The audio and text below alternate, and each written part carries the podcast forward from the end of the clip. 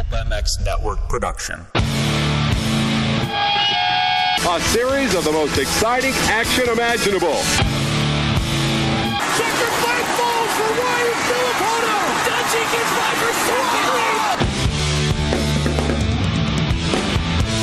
Welcome to the Leatt Re-Raceables on PulpMX.com. Matthes and Weege revisit the instant classics from yesteryear, spotlighting those historic moto moments that simply never grow old.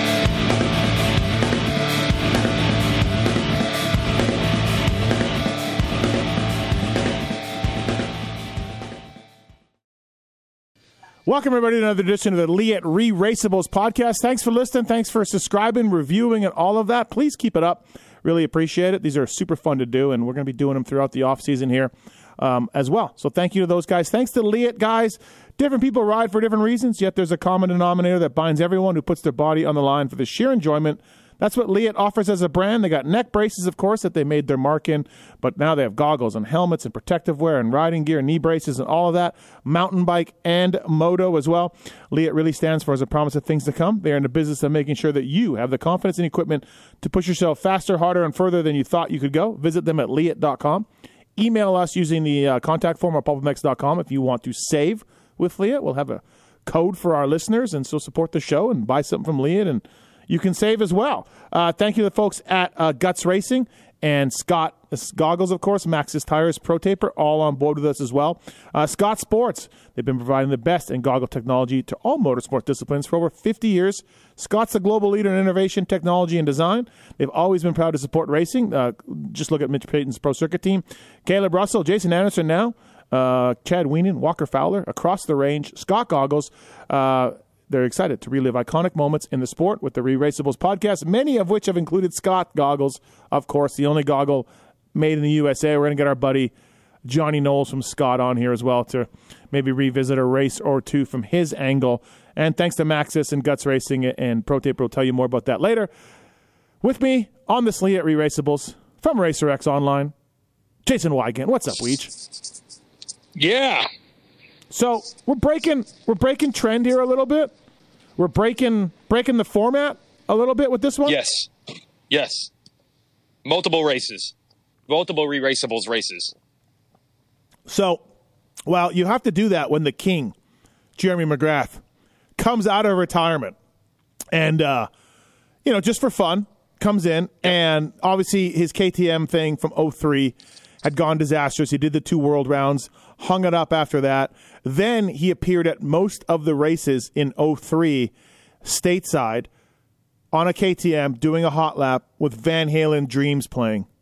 I was going to say, Steve, surely you know what song. Oh. You'll never forget. Oh, You'll never it, forget. it was it was amazing each and every week. Uh, Yes. Loved it. Couldn't get enough of it. and I know, and I, I remember going to those races when he's doing this sight lap.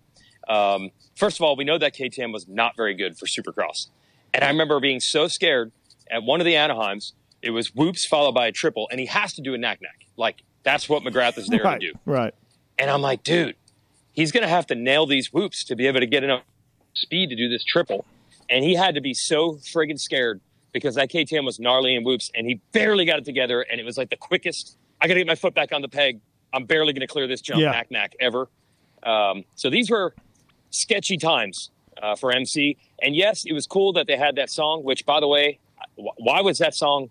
I mean, I understand the song is Dreams. That's what dreams are made of. But that song is before McGrath's time. I don't know why they picked that. Because it's one of the greatest songs ever, Weege. That's it. That's it. I mean, when I hear Dreams, I think 1986. When I think Jeremy McGrath, I do not think 1986. But fine, you can have it, Steve. Greatness knows greatness. That's all. Okay. That's all it That's is. it. So Game recognized game. Yeah, so I was um I was working for Red Dog at Yamaha at this time. Uh, I was pretty, you know, in a tunnel, buried away working, and, and especially before the season all that. Like I don't really remember where I was, what I was doing when I heard he was coming back. I guarantee you, though, you look at his results, and they're better. He came back for 05. Uh, he came back for random St. Louis race and Atlanta race and did the West Coast races. And then in 06, he came back for the West Coast only. I got to say, I don't, I don't, I guarantee you, I didn't think he would do this well coming back, you know? Like it's pretty No, impressive. We'll learn. Yeah. Yeah, we'll learn because we will talk to Jeremy on the show. Um, because I, I'm stressing what th- that 03 when he retired going into the 03 season and did the sight laps was like. I really think now looking back, I guess we know it was more the bike and that that two stroke KTM at the time wasn't ready, but it just looked like ah well McGrath's just over the hill. Like he's just old and his best years are behind him and he's not that good anymore. And clearly he had in his mind like man I don't want to go out struggling. Like so he must have felt in his mind that he if he had another shot on a on a regular bike that was you know okay you know as good as the other bikes out there that he could still ride really well. And i don't know if i expected that either. Uh, looking back now we could be like oh the reason 03 was not even possible for him to race was because of the bike not him but at the time you're just thinking well he retired because he's done Well, well he doesn't remember, anything left in the tank 02, Yeah. he got three third places. That's all he did in 02. that's it That's it. he was so yes 02, not good by his standards. 03 KTM, he struggles. But, you know, you're looking at a rider from the outside just losing his skills, you know? Yes. And, and I So think, you- yeah. Yes. Yes. You don't think two years later he's going to come back Right. and actually be better than he was. Actually, he was better than he was in 2002, actually. He was, yeah, probably close. To, I don't know if he's better, but he's on the same level two Yes. years later, right? No. And I think we're rapidly seeing in this sport, um, years are changing. Um, you know, with, with guys like Tomac and Anderson having great years this year at what would have been considered ancient, ancient age back in the day. It's funny to hear Jeremy say, like, I basically came to all the races in 03 and didn't race in 04. And then I was back in 05. Did it not feel like McGrath had been gone like eight years? It did. It did. I remember that. Yeah, it was. He did show up at Steel City in 04 to keep his number, Yes. Um and in in DNF one moto. preparation for this. Yeah. Yeah. Well, I don't even know if it was in preparation for this, but it was just to keep his number in case, I guess. Um, now you were doing Well, you were doing yeah. webcast, Yep. right? 05? Yes. Uh, 05, his return race was the first Yeah. one I did. Yeah. Yeah, let's get first of all uh, coming back at 04 for the number. I think what's also forgotten. So first of all, the, the years seem different than they are these days because of the uh, you know things just guys have longer careers and longer amount of time can go, and yeah, missing two whole seasons felt like eight years back then. Now it just feels like two years. Uh, also, McGrath was still a big big deal. So when the rumor was coming that he was going to show up at Steel City to save his number, I think it was kind of known, like it's because he will probably do Supercross next year and he wants his number for it. Oh, okay. But I So feel I, don't like remember any of that. Yeah, I don't remember hearing any of Well, that. But I was again, in the- yeah, you were more in the in the. I was in the Racer X's office, and Yeah. you know, at that point, Davey is on the absolute cutting edge of any breaking news uh, in the industry. Yeah, You know, Yep. so we're just getting. I, I was working in the office every day, so you're just hearing this news like this all the time. Um, but I do feel like, like with any high-profile guy, like with Ken Roczen right now, you're not just going to call Ken Roczen on the phone and be like, Kenny, man, who you riding for next year? Like the high-profile guys, there's always a level of secrecy involved in what they're doing. So I feel like everyone kind of thought that might be why McGrath was saving his number, but like no one was going to go straight ask him, and he wasn't going to straight tell you. Um, it's just the way it is with with anybody, you know, at that level. Like go ask Eli Tomac about switching to Yamaha before October first last year. He'll stare a hole through you. You know. right. Um, so I think it was kind of known, but not officially known. If That Okay. makes sense. And, right, and yeah. everybody was scared of McGrath because he was a huge star. Yeah, yeah. So um, I didn't know any of that. I was working at Yamaha, Yeah. and, and, you know, obviously I saw him at Steel City and uh, Yeah. and all of that. Um, so do you remember Feld, the Clear Channel, Live Nation, whoever it was in 05? Uh, they must have been freaking out about the King coming back because Todd Jendro, who's still there today, I mean he he's a McGrath fan. So I can imagine the the the the bigwigs at Supercross at this time were really happy about this. You know, I'm going to say the opposite because this is unfair for Jeremy, but this Anaheim 05, the first race where he returns, I will say it. I want it on my tombstone, actually, Steve. Okay. Make sure this happens. If I go before you, Okay. tell And- my family this needs to be on the tombstone. And if I go before you, you know what to do for mine. oh, yeah, he knew. yeah, yeah. He knew. Right. Yes, I want on my tombstone. You could put something cool about whatever being a dad or a husband or whatever. That's cool. Whatever. Mm-hmm. But more importantly, Steve, I want the world to know that Anaheim one 2005 is the most anticipated Supercross ever. I, I take that one to the grave. Okay, all right. So the problem was it was because oh my god we've never seen Carmichael and Stu race. Chad Reed is defending champ. RC hasn't raced in a year. Oh my god, oh my god, what is that going to be like? And that meant that the comeback of Jeremy McGrath was not the biggest story. It wasn't. I don't remember a lot of people talking about it because the anticipation of Carmichael and Stu, which was what twelve years in the making, Right. it- what nothing could compete with that. Not even Jeremy McGrath coming back. Right. I do remember uh, when I first heard about it, he's like, I'm not coming back to get in these guys' way. I'm not coming back for a title. Like that was all f- like and obviously looking back, that that's clear the plan was, but putting myself back into into 04, late 04, like yeah, no no championship aspirations, none of that going on. This is Well, I don't know, think he was not. He had said he wasn't even going to do all 17 rounds. Uh, anyway, it was going to be the West Coast rounds only. So you're like, But yeah, hold no, on. yeah. I think like Carmichael's thing though, there were people saying, "Well, if he's in the po- you know if he's in the mix, if he's good Oh. enough, will he keep going?" I do remember that being a debate around our shop. You know what I mean? And now obviously like Ricky, Ricky said he's doing these seven and that's it and that's all he did. Uh, I do remember at least in our end of things, and of course we're the competitor, right? We're working at Yamaha. Yes. Uh, we're like thinking, is this is this a is he going to be any good, and b if he is good, are we going to have to deal with this guy? You know? Yeah, yeah, I could see that. At least speculation. I Yeah. mean, he was being clear that he wasn't planning Yeah. on it, but I could see what you're saying. Um, but also, again, because of the KTM ending and how bad he was, uh, you know, in comparison to his prime, I don't know if there was a lot of, well, what if McGrath comes back and is like winning races? Like, I don't think people were expecting that much, and that's what makes this so cool that he decided to do this because he really did show that he still had it. And I don't know if a lot of people believed that at the time because of the mm-hmm. way it ended. So he honestly, I feel like it's mission accomplished. He proved he was still freaking a bad dude on a dirt bike, and the only guys that could beat him in the end, which is just mind-boggling to me.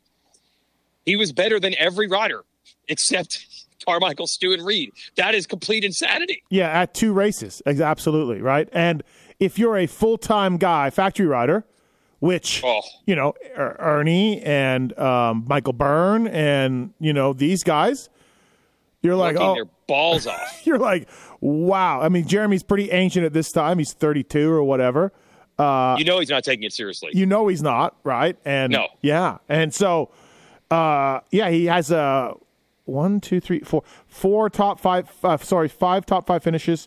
uh, A bunch of top tens. Uh, Anaheim 05 mutter. He's he's not down for that. He he'll tell us in a second how that one goes. But yeah, basically he. Uh, you know, wh- when he's competitive and nothing happens to him, he, he, he's he's a top ten guy, or even top five, which is pretty remarkable. Yeah, when I look back at these results, I, I thought 05 and 06, he did it two years. Yeah. I thought they were similar, but the 05 results are, are not that good, actually. Um, but 06 was better, and he gets to fourth on the two stroke, and then a few weeks later, he gets to fourth again. And then, as he tells us, he decided that's you know that's as good as I'm going to get. I'm not going to podium against Reed Carmichael and Stu, so I'm good with it. Um, but I feel like his results were trending in the right direction to the point where Yeah, I would argue that if he kept racing, he might have ended up being the fourth best guy in the series. And we're talking Windham and LaRocco and Nick Wey and and DV, uh, Tim Ferry. Like uh, you mentioned, you know Ernie. A lot. And I'm like, that is ridiculous that he is Yeah. in the conversation with every rider except these three just alien elite stud dudes who no one can beat. That's unbelievable. I'm not sure he's better than Windham at this point, but I feel like, or Larocco, but well, Larocco would actually retire this year too. I don't know. I think if he had hung it out for, for the whole season, he might have finished fourth or fifth in points. That's ridiculous. Uh, I think you're probably right. I think he would have, because he just would have been in better shape and, and everything else. Now, funny, Yeah. and I had no idea till I was doing the research for this. He got so he whole shots Phoenix on a two stroke, does the nac nac. People lose their minds. That's pretty cool. He gets fourth. He's on a 450 for San Diego, his last ever Supercross race where he gets fourth. I do not remember him switching to a 450 at any point. Isn't that funny? yeah. Yeah, well, it really does show the difference. Um, you can, you should tell the story someday about how tunnel vision you are when you're working for a race team, right? Um, although, wait, by 06, what are you doing? 06, I'm I'm out. Yeah, I'm I'm my Oh, you are out. Yeah, okay. yeah. Well, Oh, well, then you're just doing a shitty job as a media guy. no, I'm not really a media guy. Then I'm parts parts unlimited guy. I'm doing I'm dabbling in media. Right. No obs? No obs yet? Oh, they're not obs yet. No, I don't think so. Oh, no, no. wow. So there has never been an obs in Jeremy McGrath's time. I don't believe so. No. Wow, harsh. Um, again, because uh, Davey is still absolute tip of the spear, Mm-hmm. just phone ringing off the hook with news and info, and I'm working in the office. I mean, I might be wrong about this, but my memory is usually pretty good. I believe that as the, um, he was doing okay on the two stroke, but remember 05, like most of the guys are on two strokes, and 06, most of the guys were on four strokes, and he was actually one of the last holdouts. Uh, so it was kind of weird, actually, that he was sticking with the 250. So I think every week it was like, man, that's weird. He's still on the two stroke. And then I swear, I remember before the Phoenix race, like going into the Phoenix race, Okay.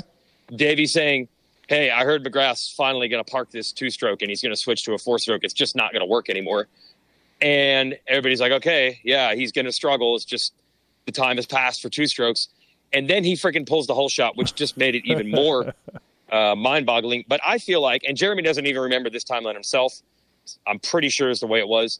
I feel like everyone already knew the two stroke thing was done uh, and the four stroke was coming. Yeah. Um, yeah. and then he really didn't make a big difference. It was it wasn't like it took him, you know, he he was basically about the same speed. It wasn't like he needed to adjust to the four stroke. He was about the same, so it wasn't that noticeable the difference. Yeah, the the everyone was on two strokes in Supercross in 05, right? And 06, Yeah. everyone was on four strokes? Is that basically what happened?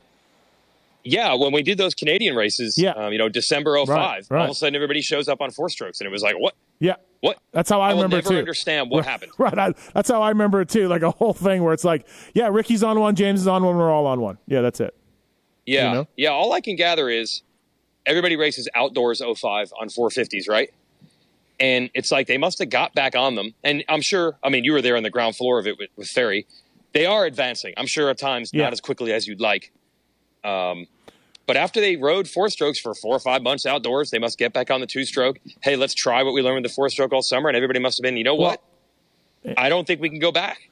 I remember Yamaha greatly tipping the scales to get Chad on a four stroke in the sense of they took his 05 two stroke, put Oh. it put it away, right?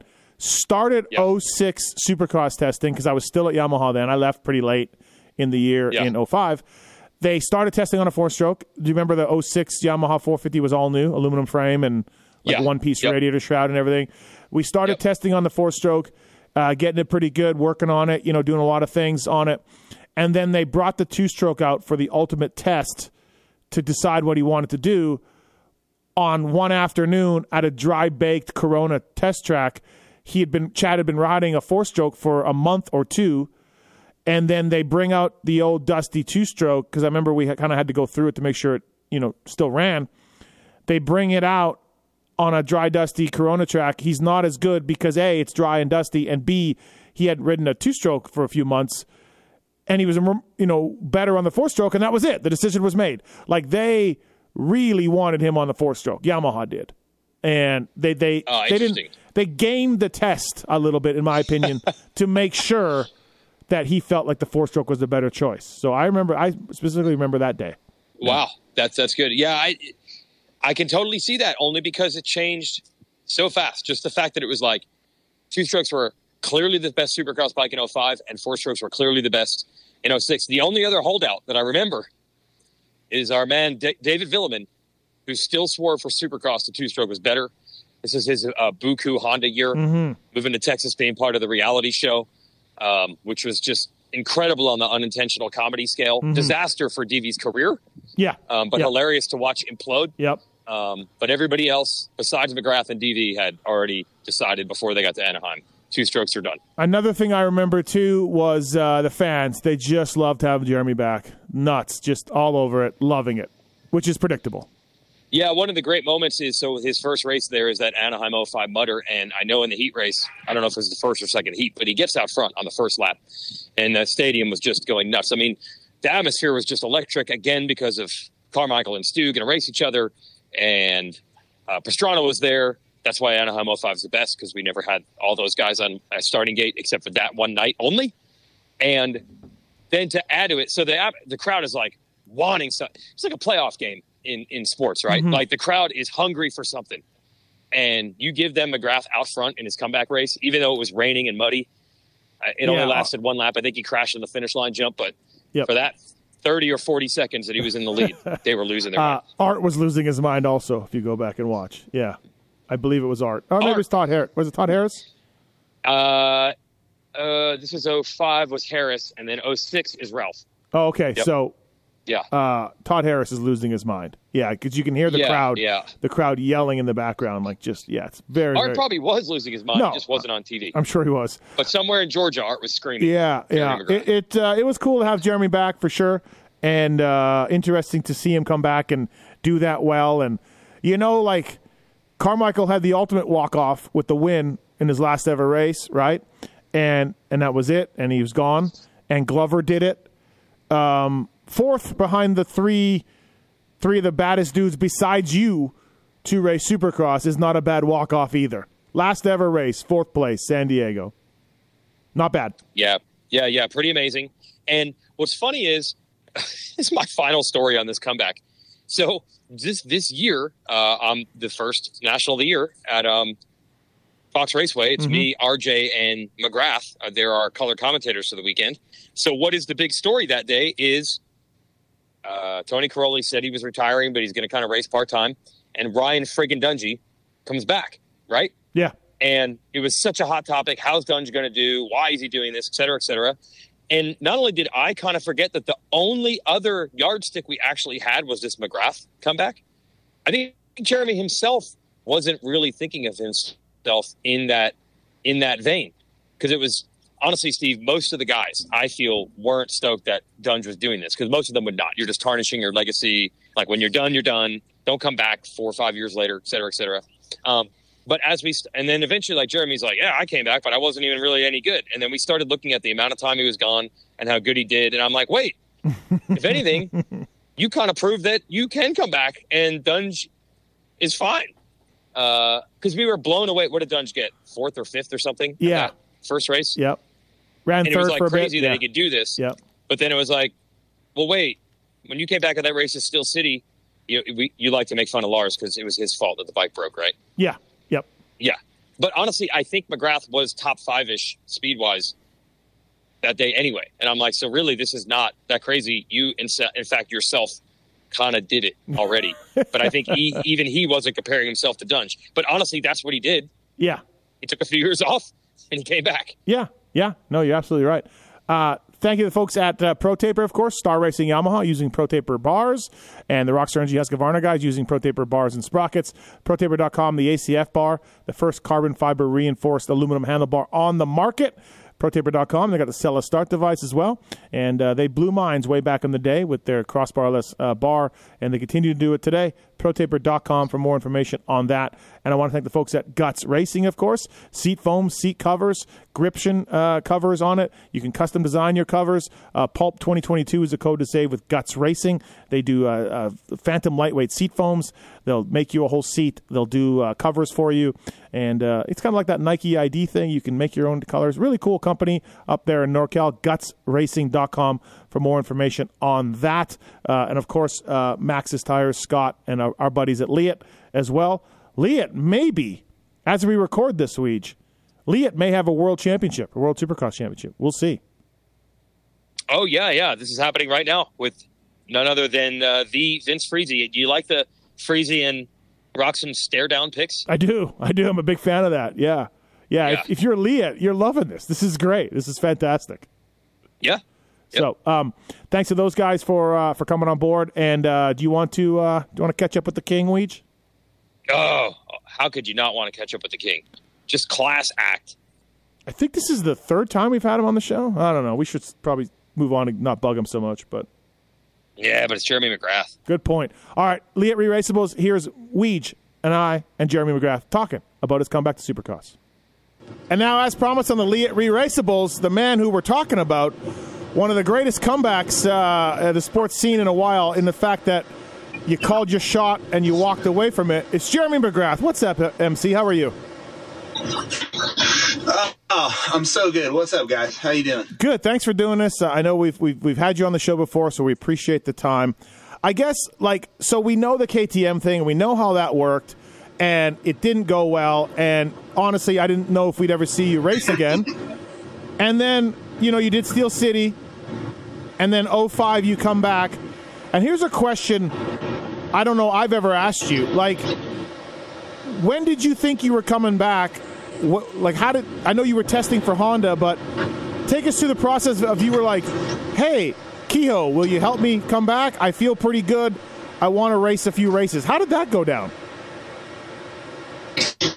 You know, the way I look at it is, it's it's pretty much so. So I retired for real, like for racing for points, right? So after the KTM situation, I retired, and then um, that next year, kind of just took the time to cruise, figure out what I was doing. I was still loving my dirt bike. It just, you know, and just circumstances weren't right to keep riding. So anyway, uh, then I start testing for Kehoe at Honda and riding Hondas, which is, you know, technically like I felt like okay, the position where I need to be, and I was riding pretty good. So I was like, you know what, maybe I should, yeah, maybe I should, maybe I should race a race or two because I really like, I really felt felt like at the end it wasn't I didn't finish under my own terms, you know, like that wasn't the plan. Like the my retirement year wasn't like drawn out how I had it in my head. You know what I mean? It just didn't work. It wasn't exactly how I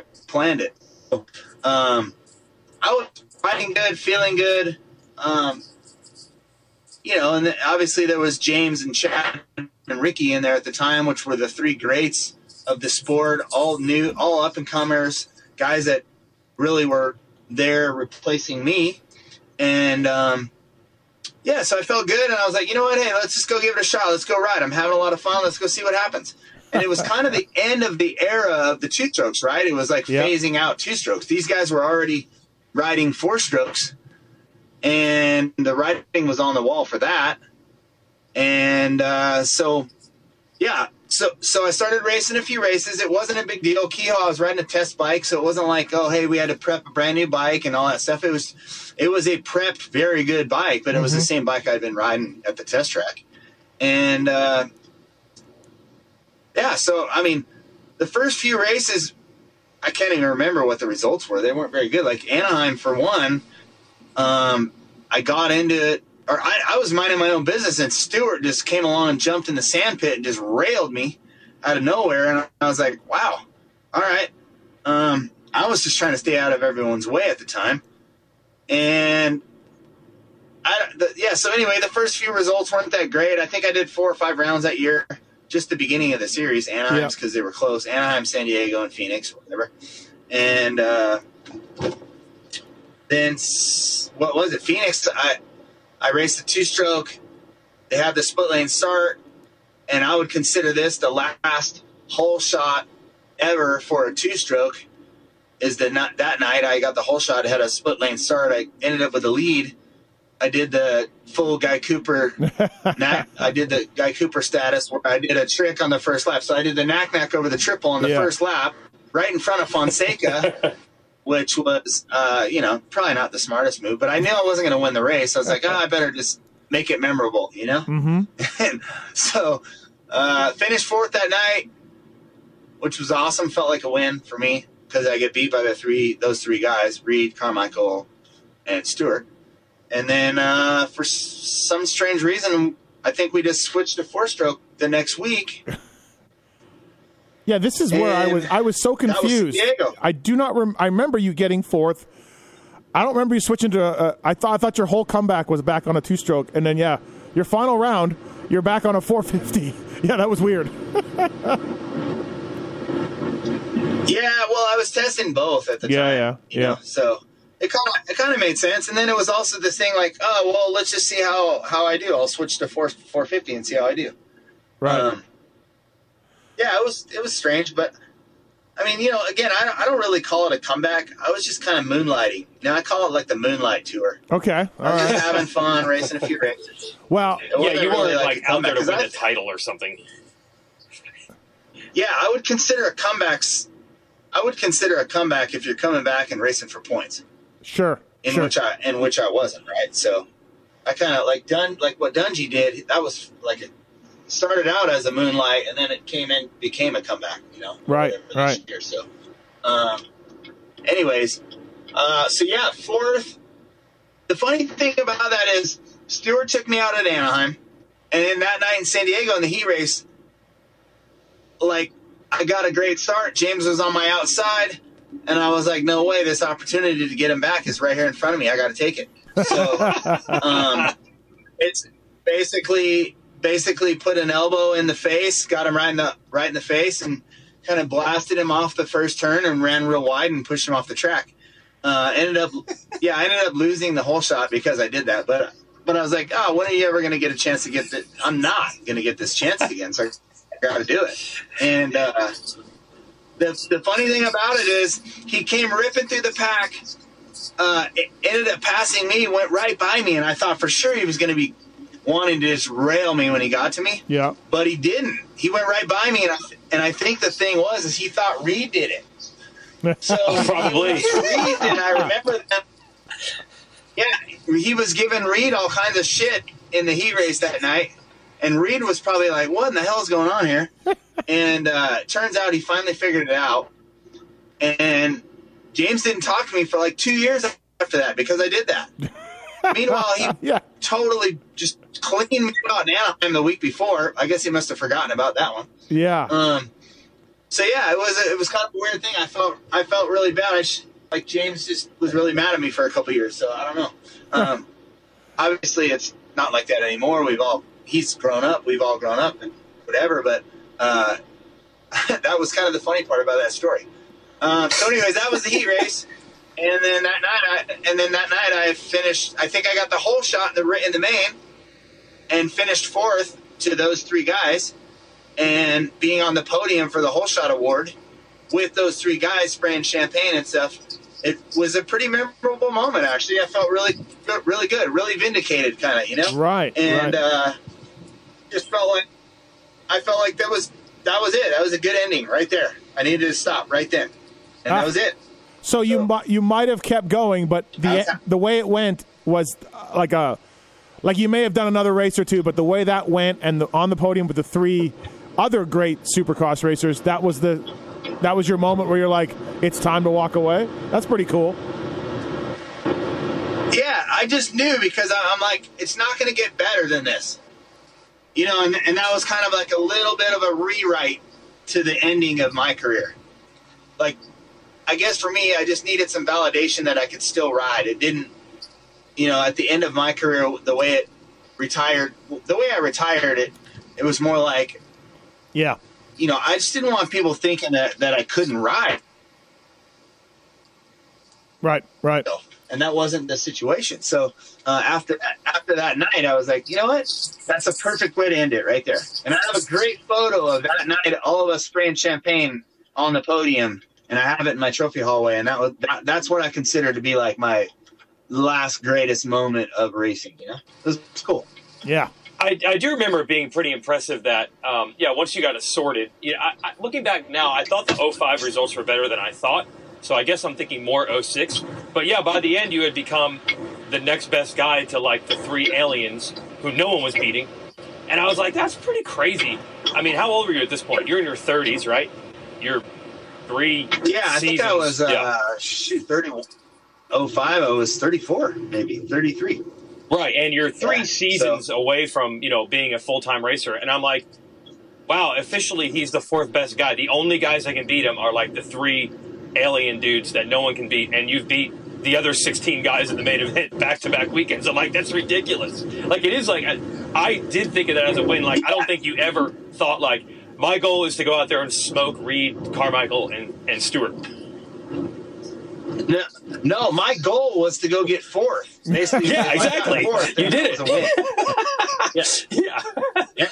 And I did it, and I did it two weeks in a row. So I backed it up, and I was like, you know what? That's as good as I'm going to get. That's as good as I am right now, and I'm good with that. So I don't know uh, if you remember this, I, I was but I think about it- it. Yeah, I think in that main, um, I think it was that main, or maybe one of the heat races. I remember you got a good start, and when they went by you, you were even nodding to them like, "Go! I'm not, I'm not here to race you guys. You can have it." And I think RC even nodded back, like, "I'm not here to get in your way, guys." I think we went over a couple. Yeah, yeah, we went over a couple triples together and all that. And that and and that was a really highlight for me, right? Because I was like, look, I love the sport so much, and those guys were so great and so fun to watch race. Like the last thing I want to do is get in their way. Um, but it's more like a tip of the hat to those guys, you know. And that's why I was really bummed because James was mad at me for a couple years, and you know, of course, the racer in me came out at Anaheim when he totally railed me in the sandpit. Maybe he doesn't even remember it, but anyway, it was just like, what? What would you do that for? Because I'm just trying to stay out of everyone's way. But, uh, anyways, regardless, uh, San Diego was a good final moment for me, and uh, I was I was good with it. Did, do you remember? Did you have bonuses? Did you have a salary? Do you remember like any of this part of it? Like, were you? Did you say, "Hey, give me give me top ten bonuses"? Like, I don't. Th- th- was anything like that official? Uh, no, I don't even think I was racing for hardly any money. Okay, all right, just purse was- money and whatever. Um, I had a Red Bull deal. Actually, Honda was paying me some money to test and whatever, Right. but it wasn't like, uh, yeah. And then that's the other thing, you know, like the risk for reward was, it wasn't quite, you know, it wasn't quite there. right. Um, so anyway, it, it's, that was all fun. I would, you know, look, I've always said this, you know, I'd be riding dirt bikes. It, I'd be riding dirt bikes if I didn't make money. You know what I mean? I love it that much. So, yeah. um, you know, it's always it's always interesting I you uh, know, in that aspect. So I just want you to know that in 05, I was working for Red Dog. He was mad about his wrist. His wrist was jacked up. And he parked you in Phoenix in the heat race. And I might have got more mad at him for that moment than anything else. Like, I'm like, what are you doing? That's the king. Stop that. He's not race like he's not racing you. He's not he's not here to like, you know, uh uh get the championship and all that. Like he's a part-time guy. Show some show some damn respect. I was really mad Yeah. at, at Ferry. Yeah, I was pissed.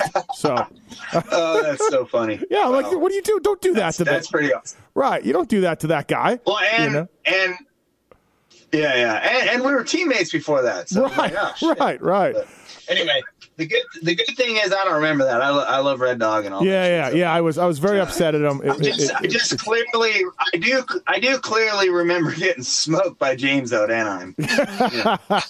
I am impressed with the revenge because Like- I you always hated that type of racing, and honestly, I can't remember. It was like when you got him back, it's like, hey man, James is going to learn. If you mess with these veterans, they'll get you back. But then I'm like, yeah, but I don't remember Jeremy doing that to anyone ever. No, typically I wouldn't do that if I was racing for a championship, right? Because it just starts a war.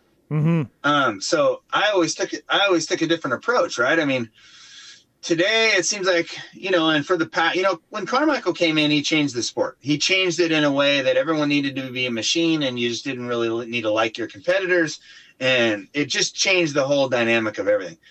Um, I took a different approach. I took of like, I need everyone to think that I'm non-threatening. Uh, we're out here for fun. We're having a good time. Why would I ever want to take anyone out? Blah blah blah. And I, I would always say this that I, if I was going to pass someone, I would rather embarrass them by speed than mess with them and take them out.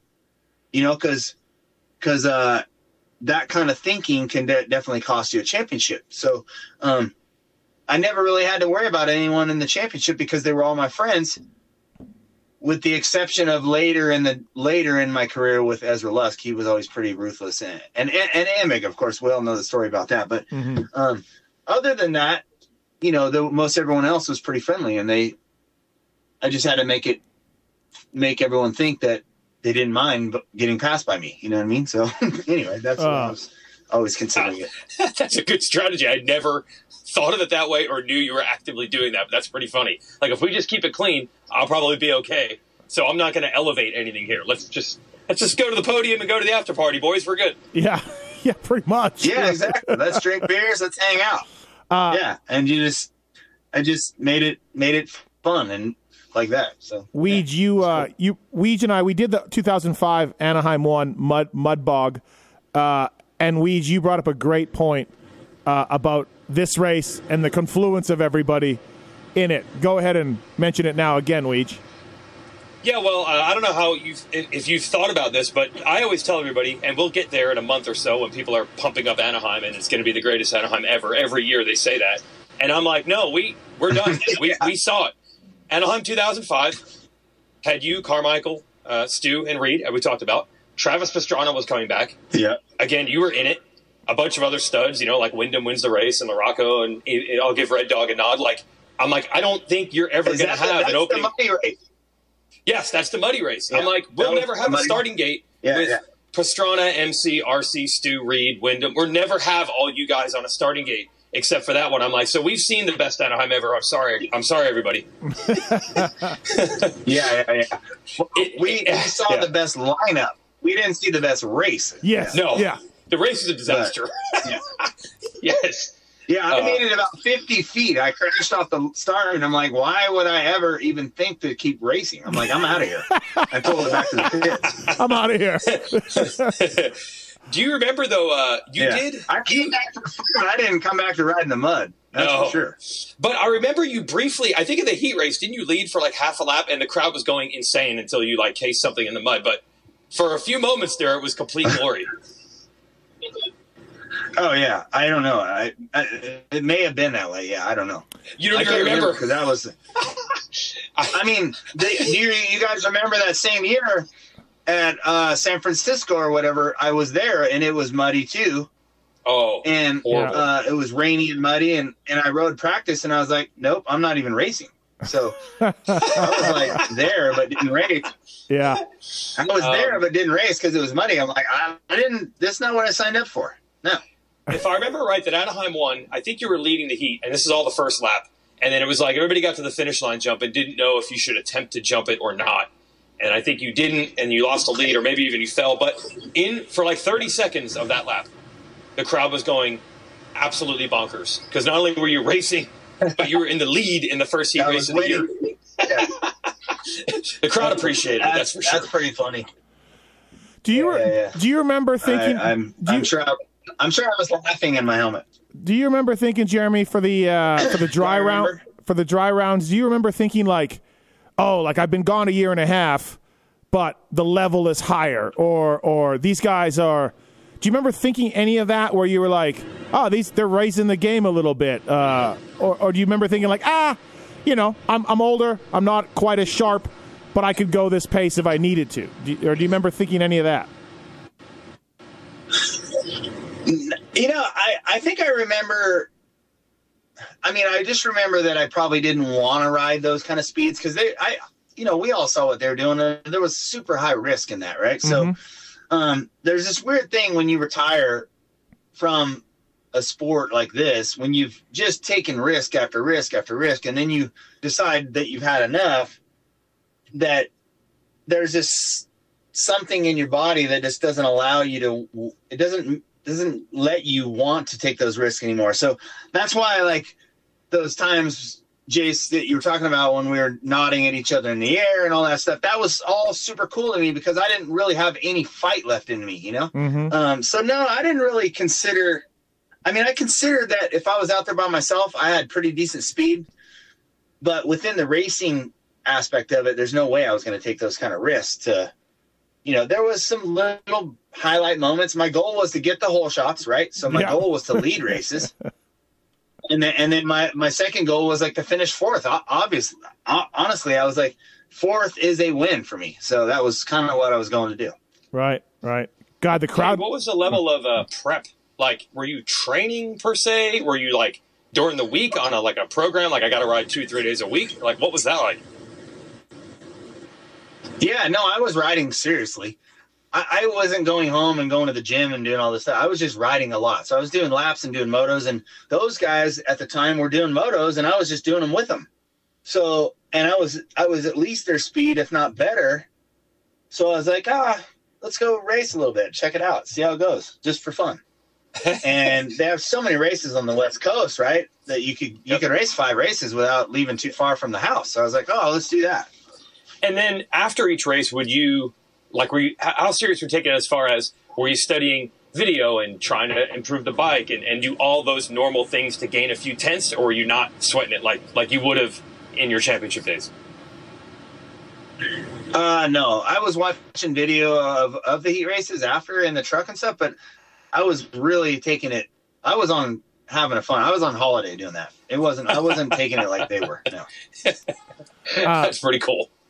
Uh, Leatt Re-Raceables with Jeremy McGrath. Uh, bef- last question for me, MC, and we've covered this before a little bit. Um, your comeback or these races you did, these these comeback races you did. The about the only bad thing about them, and there was a lot of cool things like the the whole shot and the nac nac and the fourths, and about the only bad thing was, and we've been through this. This these races knocked down your uh, your podium percentage. Uh, I believe to second all time. Yeah. You were first, and then I think someone, maybe Ricky, Chad, somebody, uh, Ricky, I think, uh, uh, knocked you off of the top h- highest podium percent in the sport ever. So that's about the only bad thing about this. Your stats. Yeah, yeah. That that is. I mean, we've talked about it. That's that's the downside. Right? I, I diluted, I diluted my sort of percentage and Yeah. all that stuff. But I don't know. I felt like after what happened and how I had to retire, I kind of had to come try it, like just for me, my own personal satisfaction. So I guess at the end of the day, it was worth it for me because those two fourths in a row really just gave me some good validation that okay, all right, you can still ride, but now you can put it away. Now you can put it down. Sure. So Sure. um, it was That's kind of a necessary evil, really. You know. Uh, only other thing I was going to ask, uh, we had some confusion uh, coming into straight rhythm because we were showing pictures of Roczen on one of these bikes that you rode when he raced straight rhythm in 2019, and uh, I put a caption. Yeah, I'm right. like, "Here's Ken Roczen on on Jeremy McGrath's old bike," and then I got an email, and they're like. That's not MC's bike. He would have never raced an aluminum frame Honda. That's why he left Honda. And I'm like, no, you're forgetting there was a whole nother 2.0 eight years later. Yeah. Um, so, Yeah. uh, by the way, how had that bike evolved when you went back to Honda? Because we all know that '97 was a problem. Uh, how was it when you first got back on it and you first got back with the Honda people? How was the atmosphere and the bike and all that? Because obviously, a lot of time had passed. Yeah, look, there's no. I never had any qualms with the management. I mean, Russ. Uh, uh, I mean, uh, Wes McCoy was the manager at the time. Um, we got along great. I, I, you know, it's always easy to get along with everyone when you're winning everything. Um, you know, it's funny because we have all these stories from the past, right? Oh, he wouldn't let me jet ski, or Honda wouldn't let me jet ski. Oh, they wouldn't let me go video filming. Wouldn't let me do all this stuff. But you know, coincidentally, um, for Honda's sake, I was able to use some of those other excuses of why I was leaving Honda, other than the shitty bike that they were bringing out. So it was kind of a, it was a good thing for Honda at the time that I had those other excuses of them not allowing me to be myself, right? Um, so, um, you know, the evolution of, I'll, look, Erik Kehoe is one of my p- personal friends, one of my you know, one of my idols when I was coming up, uh, someone that I really respect, and we we got along great. He's the team manager. Lars, of course. I mean, everyone at Honda, they're all my friends. Um, so the evolution of that two stroke from oh, uh, 97 to like 04 was was huge, right? Um, and I really enjoyed the bike. I really enjoyed it at that time, but it's just the first model, you know, was really not that good uh, not good at all actually and um you know i if i wanted to keep winning i had to move i had to change so that was that was it i mean look Yeah. what happened to tortelli i mean he he crashed so many times and Yeah. even Lusk crashed for so many years like it took five years for that thing even to get close to to working right Yeah. Yeah. La- but La- uh, yep. and i wasn't the guy to do it i, I needed to win races Lars uh, Lars loves to make the joke about he was a Honda test guy, and it's his first rider is Jeremy McGrath. Like here, here, here, you're a mechanic now. You're going to work for some guy named Jeremy McGrath. Good luck, Lars. so yeah yeah, yeah i know he he always he always we always laugh about that yeah. He's like talk about that. pressure. Yeah, no pressure. No, don't worry about it. Uh, well, awesome, man. Uh, thanks for the time as always uh, on the Leatt Re-Raceables, and uh, really cool, man. I, I think, I think the whole shot in the nac nac is still something that you know for all the things you've done, and it's a ton. That still gets brought up a lot, you know, on a two-stroke and everything else. So yeah, it's funny, right?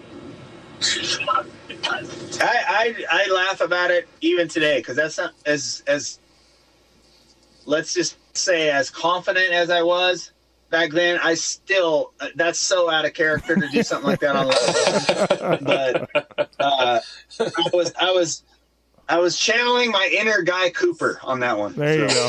There you go. I remember this mad scramble um, for someone to have a photo of it um, because they're like, "Oh, that's the awesomest thing!" Like it's you know this could be his last race or maybe the last time he leads. And then we knew that the two strokes obviously were. I, I remember at that moment thinking like, "Well, we might never see a two stroke lead a race again." But to find a photo was difficult because none of the photographers are shooting the triple on the first lap, expecting to see a trick.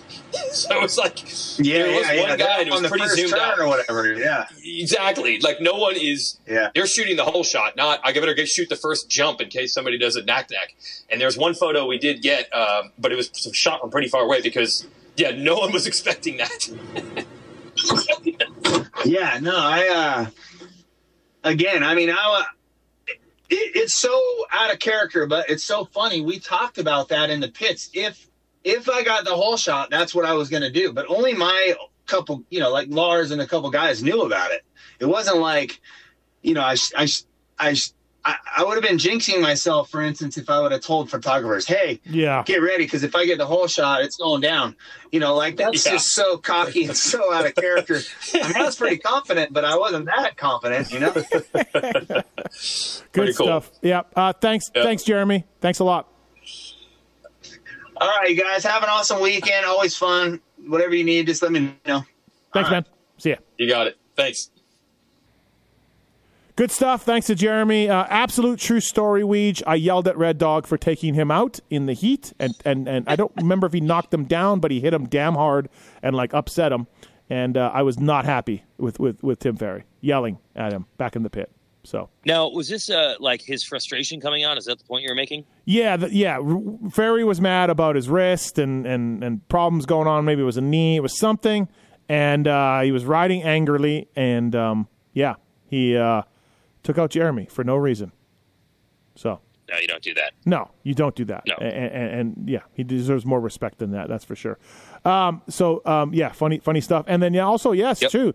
If Jeremy, uh, I don't remember the exact uh, stat, but yeah, I did the math one time, and and uh, yeah, his uh, his comeback uh, got him down a little bit in the stats. But hey, he, like he said, he needed he needed it, right? He needed the validation of a fourth, uh, but it does bring his knock his stats down a little bit. These uh, ten or twelve races he did.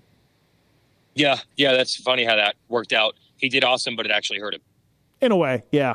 Uh, um, any anything else? Any other takeaways from from him from the uh, from his interview?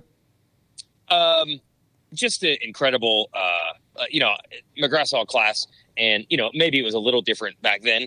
You know, you know, you're retired for twenty some years. You don't need to be nearly as competitive and ego. But how cool is it that even he is like, yeah, I wasn't going to beat those guys.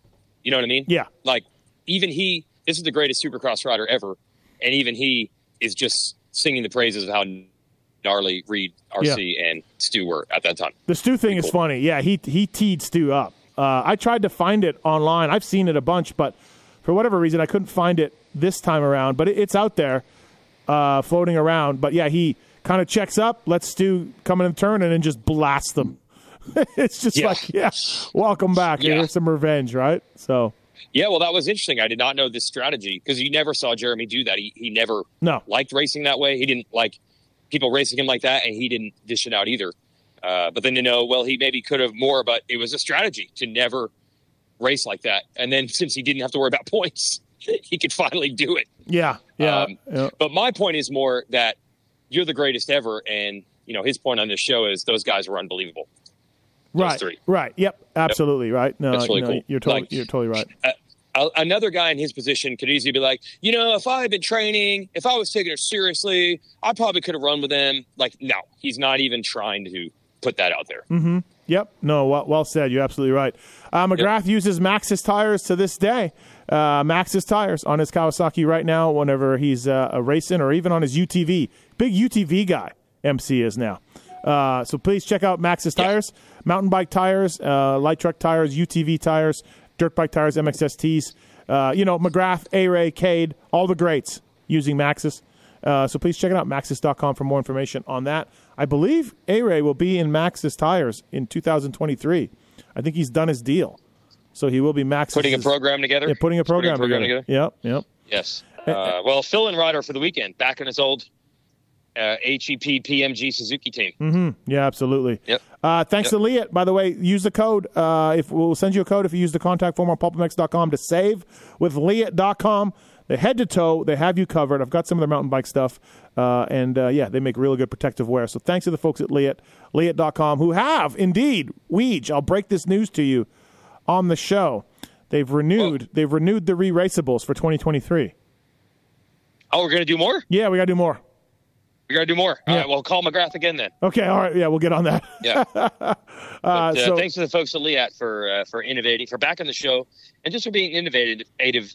I've always just respected that their stuff is different. Their stuff is different than everybody else's.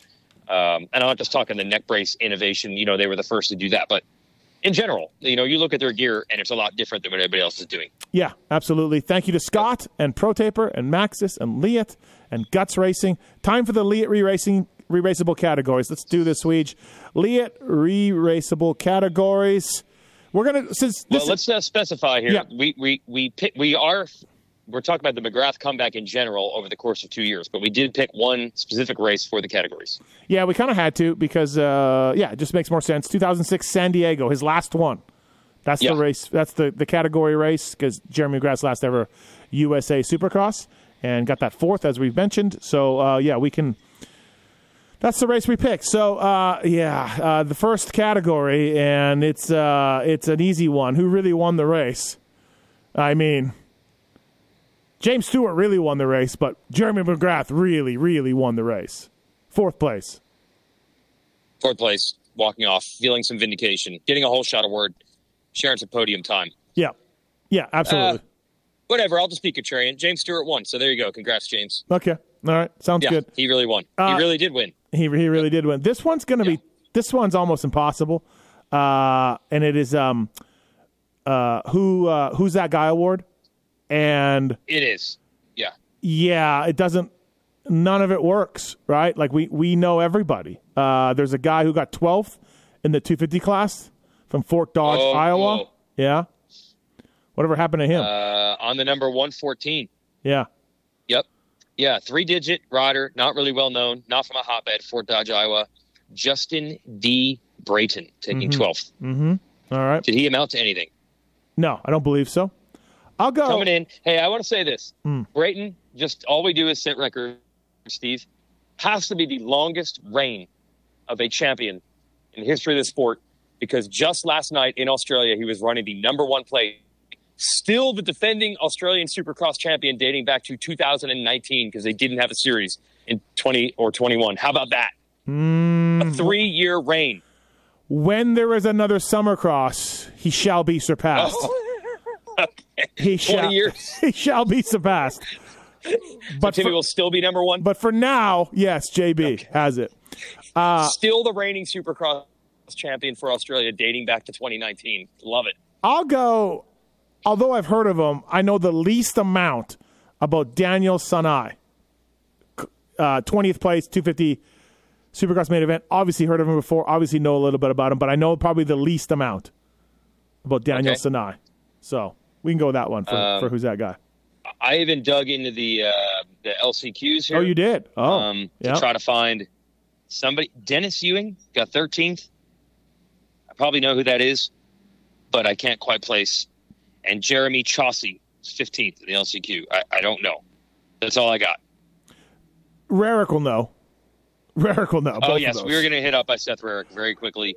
Probably was in Dennis Ewing's wedding. Right, right, exactly, probably Yep. exactly. Um, All right, uh, re- re- Re-Raceables Lit Kit Award. Lit Kit Award. Um, I really like Chad's 05 stuff, but this is 06. This is a new year. Um, I haven't seen any pictures from this race necessarily to to comment on it. Yeah, it's uh, this is not a good era. I'm going to keep saying Yeah, this. I've said this yeah. several times. This is not a good era. 06, 07, I didn't like gear. Yeah, In 06, 07, didn't look good. no, I, I, I don't know what was going on with the designers, but they were not. Gear was ugly. I tell you, I, I did like the shift Geico stuff. I don't know if they were Oh, Geico go. yet. I, I they were maybe they're Amsoil or at this point. I don't know. I like the shift stuff that these guys had. Uh, Billy Laninovich and Josh Grant and those dudes, right? Kind Yeah, of that's pretty good. yeah, that's nice stuff. Um, yeah, obviously uh, James's stuff. We talked about Fox Car- Fox stuff with Carmichael and Stu. Not their highlight around this time. Thor stuff with Jeremy looked pretty good, um, and all that. So I'll, I'll I'll go with the Factory Connection look around this time. I really liked it. Shift stuff looked good. Um, shit kid. got. Uh, okay. Yeah, go ahead. Go- Oh, yeah, go ahead with your worst. Yep. shit kid award. It might it pains me a little bit to do this. I don't even know if I should do this. I I can take the easy way out and pick a Fox guy because we've talked about it before. Lots of swirls, lots of circular Yeah. designs, lots of you know mystic um, psychedelic designs and shapes. But I'll probably go with Tim Ferry's O'Neill Moto Triple X gear. Wow. Yeah, yeah, it wasn't great. Timmy was on a on a Honda. It was gray and red, and um, yeah, it didn't not. I think I think it was a Moto specific, Moto Triple X specific design, even. So yeah, I'll go with that. Uh, that's pretty jacked up. Um, that's two shots at Timmy in this, Mm-hmm. this pod. Yeah, Gosh. Um, uh, you know what? Uh, this is going to be. Uh, I'm going to break some records here. This is so strange. I'm going to pick the same gear company for both the lit and shit No. kit. Is that possible? Uh, Yes. sh- sure, yeah, Yes, but keep in mind it's partially because the the the level is so low, the bar is so low on gear design in 06. Everybody's gear looked pretty bad as far as I'm concerned. So I'm going to say the best. Uh, Windham is a no fear guy as usual at this time, I believe still. And I mean, if if my Google image search can be believed, his no fear kit is okay, it's fine. But at the same time, I think one of the all time worst looking looks is Vuillemin's Buku Honda. And I'm like, yeah, I found some photos. Gear looks bad. Graphics look bad. There's too much going on. And then lo and behold, it's no, it's no fear. So I am both picking the best and worst, lit and shit, both same brand. No fear. okay, Congratulations. all right. Yeah. I, I like the Jeremy red and white look that he had this year a lot. You know, I thought that looked pretty good with the big Honda wing on it. Yeah. yeah, yeah. Yeah, Thor. Thor, Yep. Thor stuff. Yep. Uh, for whatever reason, Windham wasn't at this race, or did he already hang it up in 06? Six. No, no, no. He had many good years ahead of him. Yeah, what am I? Th- Oh, so you know what? That's was he? right. He came back. He got hurt. He broke his arm at the beginning of the year. I'm trying to remember when he came back. Was he not back by this one? No, no, he was not. He was not Oh, the then I can't count Windham. Well, that's part of the reason that McGrath, like I said, was becoming the fourth best guy because Windham wasn't there yet. Maybe he came back by. Uh, He broke his arm, Orlando? like in, in Soupy, like at a broke race. his arm in the uh, off season. No, Oh, off season. okay. He was right. not. Yeah, that's right. You know, November, December, and then uh, came back for the second half of the year. Oh, so Windham would not have been in this one. He was a couple weeks uh, out before he would return. yeah, Um, well, there goes my lit kit. Hmm. Fine. We'll just pick um, the super boring blue and white every week that Chad had to wear with the Yamaha. That's fine. right, right. Okay, fair enough. Uh, Leatt Re-Raceables category. Uh, where's JT? Well, he's uh, he's Subway Honda, probably not getting paid. 16th at uh, San Diego 06, uh, right behind Clark Stiles and right ahead of Tyler Evans and, and two ahead of DV. Uh, yeah, definitely not getting paid at this point. But JT, 16th. that is classic JT right there. It is classic JT. Uh, 12 to 16. Yep. Just rock solid. Yep, right in the mix. Yeah. Um, Jacob Marsack Award for the rider who did the best that you may not ever think of. Weege, I'll give you the floor. I think there's an obvious choice here. Uh, there is? Yes, absolutely. Really? I, I- go ahead. I, I, nothing out here is completely blowing my mind, so I'm confused as to what that would be. So in a 450 Supercross main event, Eric Vallejo getting 10th is just oh, is just something that you you saw- you saw a lot. That did that did come to mind, but then I was looking at who he beat. I mean, he did beat Timmy, was right behind him. Uh huh. But the rest of the guys, I don't know. To me, it's just a group of privateer dudes. You know, Jeff Gibson, Yuri, Yuri Dostal, Okay. JT, Clark right. Stiles. All right, fine, top ten. I, I- that's what I'm looking at, like a top 10 and 450 main Okay. event. And and this is early in the year. Injuries aren't you know, That is true. No peak injuries yet, right, so I'll give it to him. but Yep. you know, I, obviously something happened to Travis Preston. He got last. Um, and Vuillemin, who knows, 18th bike or body with David Vuillemin at this point. Yeah. Um, Yep. So, all right. I, I mean, you'll go Vallejo also. Uh, you're right. Eric Vallejo, that probably is. I, I guess Eric Vallejo is walking the world saying I got top 10 in a 450 main. I would have been like, yeah, I could see that. But I could also not see it, I guess. So I'll give it to him. Yes. Mm. A top 10. And that is Eric Vallejo's best ever 450 Supercross finish. His only top 10. He got 11th uh, a few weeks later in Houston, but yes, that is his only top 10. In That's a pretty strong Jacob Marsack award. That's Yeah. pretty strong. Yep. Yep. Yep. Unless in 05, was it called 250 Supercross or was it called 450 Supercross in 05? Do you remember? it remember? still was 250s in 05, yeah. well, they got eighth in Vegas. Oh, I just didn't know See, if that's this. what I remember. Okay. I, I think that's the problem. I remember him having a great race, and then you know Vallejo was always a star at the banquet the yes. next night. Yeah. Um, so I guess I thought he had more top tens than that, but maybe it's because that one Vegas weekend just overshadowed everything else he's done. Yeah. Yep. Yep. Uh, I, Yeah. thi- I think you're right. Um, But to your point, it's harder to get tenth at like round six than it is to get eighth at the final round. It is. yeah, absolutely. No, for Yep. sure. Uh, all right. That's the Leatt re- Leatt re-raceable categories. Uh, good times. Thanks to our sponsors, Scott and Guts, Pro Taper, Maxxis, and the guys at Leatt for making this happen. Thank you to Jeremy McGrath as well. Always good to have the king on. And uh, yeah, Weege, uh, good stuff for, for Jeremy's comeback. Let's not forget, he was solid. He was really good. And uh, maybe maybe it's kind of lost the time in the 72 wins and you know everything else. Uh, yeah, he was solid. So we we need to hold this up as a better sample and example because I feel like when dudes like Dungey are coming back and it's like, ooh, how's this going to go? Uh, we need to forever be like, well, McGrath came back two whole seasons after retiring and he could get top five. Like, why are we not using this Yeah. as as a as a yardstick of like, yeah, you can come back and not get lapped. You can come back and not be a complete disaster because he didn't race it all in 03. He didn't race it all in 04. By the time he came back in 5 he was not embarrassing himself. perfect. Yeah, you're absolutely right. We need Yeah. to bring that back around more. Yep. for sure.